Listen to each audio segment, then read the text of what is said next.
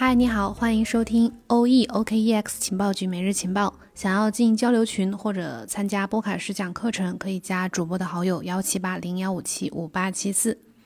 2020年的资本市场史无前例，或许也后无来者。十几年一遇的科技资产泡沫，再加上 IPO 大年，让整个2020年的全球资本市场诞生了一个个神话。首当其冲的呢，就是全球的顶级 KOL 特斯拉创始人埃隆·马斯克，这位因为现身 Clubhouse 直播导致了平台服务器一度宕机的大佬，在特斯拉股票一路高歌猛进的路上，成为了全球首富。IPO 的市场呢也不甘示弱，农夫山泉董事长钟闪闪在 IPO 之后身价飙升，瞬间跃居亚洲第一。号称电子烟第一股的这个雾化科技，在 IPO 之后呢，它的 CEO 汪莹也成为了国内女首富，这个新闻也随即出现在我们的面前。那你想不想知道加密世界的富豪有哪些呢？从去年到今年，加密世界发生了很大的变化，也有很多后来居上者。在比特币连续无阻力的拉升的带领之下，加密货币的全球总市值已经超过了1万亿美元。在加密世界的这些大佬们身价也随之飙升。今天我们来根据福布斯的榜单盘点10位加密领域最富有的投资者和企业家，他们的净资产总值呢都超过了10亿美元。虽然和这些世界首富的财富相比呢还远远不足，但是他们的创造力和目光并不一定逊于当年引领世界的互联网先驱们。这些富豪呢，有的是加密领域的早期投资者，有的是区块链创业者，还有的是互联网上市公司的创始人，或者是硅谷的知名投资人。首先第一位是加密交易平台 Coinbase 联合创始人，也是兼 CEO， 叫 Brian Armstrong，他的净资产是65亿美元。它是这个 Coinbase 是全球加密货币交易平台之一，每天处理大概30亿美元的交易。然后就在今年1月30号的时候， Coinbase 的 APP 呢在美国苹果应用商店排名一度升到了第4位。人们对加密货币的投资兴趣正在以指数级别来增长。Armstrong 呢今年是38岁，在德勒和 Airbnb 工作过，然后之后呢他在2012年的时候参与联合创办了 Coinbase， 他现在是美国最有价值的一个加密业务平台。 Armstrong 他拥有 Coinbase 大概 20% 的股份，然后今年2月份 Coinbase 被爆出已选择在纳斯达克直接上市，虽然它的估值目前还没有正式披露，但是有消息估计说可能会高达500亿美元。如果真是这样的话，恐怕 Armstrong 的这个净资产可能还会有所增加。当被问到他为何进入到这个行业的时候呢，这位不愿意在媒体面前亮相的企业家 Armstrong 告诉福布斯说，他希望世界拥有一个推动创新和自由的全球开放金融体系。第二位呢是量化加密货币交易公司 Alameda Research 的创始人，同时也是加密衍生品交易所 FTX 的创始人兼 CEO， 叫 Sam Bankman-Fried， 就是 SBF 简称，叫山姆·班克曼·弗里德。他的净资产是45亿美元。年仅28岁的 SBF 呢，通过他在2017年创立的量化加密货币交易公司 Alameda Research 管理着25亿美元的资产。SBF 他是毕业于麻省理工学院，毕业之后呢，他进入到了华尔街知名的证券交易所 Jam Street 做交易员。然后 Jam Street 是一家具有非常浓厚的工程师文化的公司，主营业务是在传统的金融市场做市商和这个 ETF 套利。在离开 Jam Street 之后呢 ，SBF 就创办了这个加密衍生品交易所 FTX， 就是今年把这个寿司这个给收入囊中的这家公司。然后第3位是区块链知名项目瑞波的联合创始人，也是董事会执行主席，叫 Chris Larsen， 他的净资产是29亿美元。他今年已经有60岁了，是一位连续的创业家。在1997年的时候，和别人共同创办了在线贷款机构 Allen， 然后 Larsen 今年60岁了，然后是一位连续创业家。他在1997年的时候和别人共同创办了一个在线贷款机构，8年之后呢，又创办了个人对个人的一个贷款机构 Prosper。 然后第3个创业项目呢，是他最有价值也是最有争议的，就是12年的时候，他和 Jed McCaleb 共同创建了这个瑞波 Ripple， 然后通过区块链技术和一种名叫瑞波币，就是 XRP 的这个代币，为银行去提供国际际支付便利。在18年1月的时候，加密货币牛市让他的财富一度超过了170亿美元。但是呢，在18年末的时候，牛市结束，瑞波币和其他的加密货币一样出现暴跌，这也导致了它的身价大幅的缩水。然后去年2020年12月的时候， Ripple 遭到了美国证券交易委员会的起诉，指控他们出售未经注册的证券，就是这个 XRP 瑞波币。受到这个消息的影响，当天的这个瑞波币也是暴跌了将近 40%。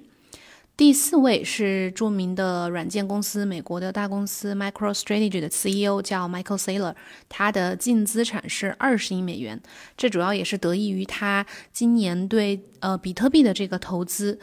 不同于我们刚刚提到的其他的前面这几个上榜人物 ，Michael Saylor 他是一个老互联网人，任职软件公司 MicroStrategy 的首席执行官。他是互联网兴盛时期最著名的高管之一，甚至还入选了《人物》杂志的钻石王老五的名单。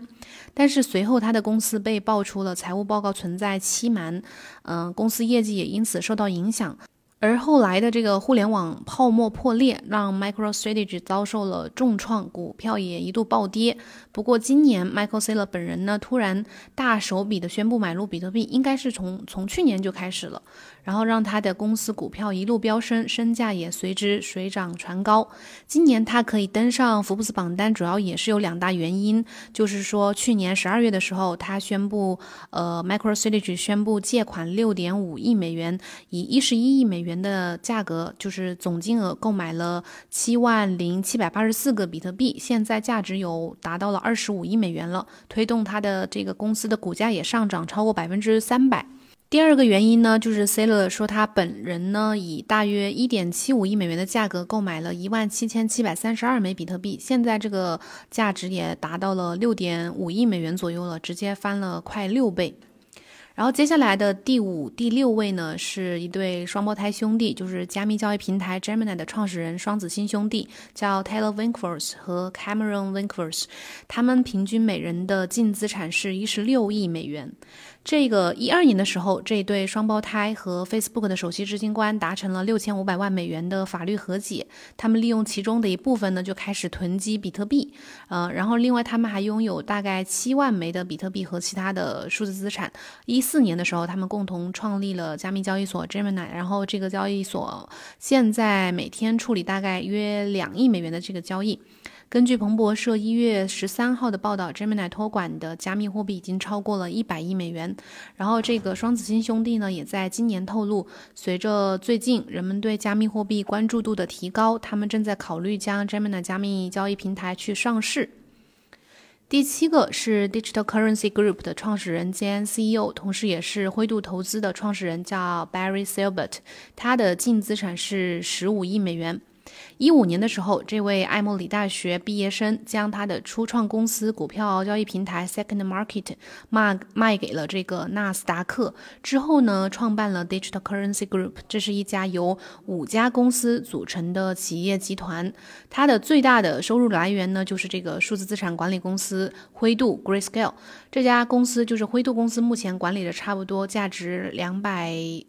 多亿的这个美元的比特币、以太坊和其他的数字资产。投资者呢，甚至一度把灰度的持仓情况作为投资参考。利用典型的先发优势， Grayscale 是首家获得监管部门许可，向机构和合格投资者去出售比特币支持证券，也就是这个信托基金的公司。目前他们公司的年收入估计差不多有 5.9 亿美元左右。第八个呢，是早期的加密交易平台门头沟的创始人，也是 Ripple 的联合创始人，也是这个 Stellar 的联合创始人叫 Jed McCaleb， 他的净资产是14亿美元。46岁的 Jed McCaleb 呢，他是加密货币领域非常早期的一个开拓者，他帮助创立了3家加密公司，基本上也是他参与过的。10年的时候，他创建了第一家大型的比特币交易所，也是首家大型的交易所，就是门头沟，并在1年之后呢把它卖掉了。然后12年的时候，他和他的联合创始人共同创立了 Ripple， 但是根据报道呢，他很快就和创始人产生了分歧，就分道扬镳了。14年的时候，他和别人共同创立了瑞波的这个竞争对手 Stellar，目前这个公司的市值差不多48亿美元左右，然后也是针对做这个跨境支付的。Jed McCaleb 呢，他大部分的这个财富是来自他目前持有的大概34亿的瑞波币，这些钱呢是来自他作为瑞波联合创始人的时候获得的这个最初的90亿瑞波币。在进入加密领域之前呢， McCaleb 他是以创建共享服务 eDonkey 2000 而出名的。这种共享服务呢，在06年的时候解决了唱片公司侵犯版权的诉讼，然后赔偿了3000万美元。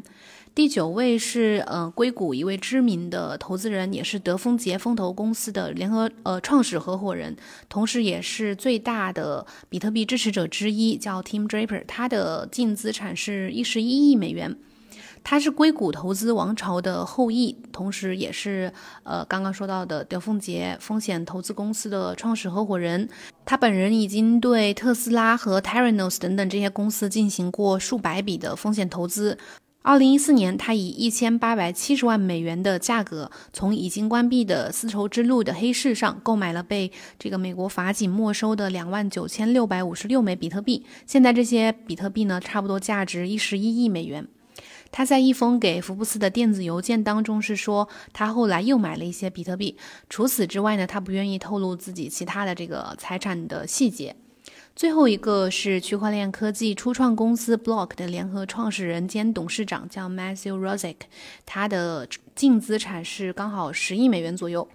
Matthew Roszak 呢，是一位长期加密技术的倡导者，他曾经在风险投资界工作过，也曾经是一名企业家。在06年的时候就这个内幕交易指控达成了和解，然后12年的时候开始专注在加密投资组合就是投资这方面。如今他的身份呢，是芝加哥知名的区块链科技初创公司 Block 的联合创始人兼董事长。他们公司呢，为帮助银行安全存储数字资产等项目来提供咨询服务。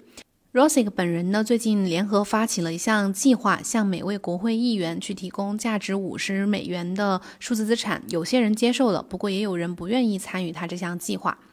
以上就是10个身价10亿以上的加密领域的富豪，也都是咱们圈内知名的加密公司的企业家呀，或者是这个投资人。你认识或者了解其中哪几个呢？其中有几个人其实我在之前的节目当中是有专门讲过他们的这个人生故事的，比如说门头沟的创始人，还有双子星兄弟，都可以去，有感兴趣的话可以去我们的以前的节目去找来听听哦。我们今天的节目就先到这里结束了，感谢你的收听，我们明天再见，拜拜。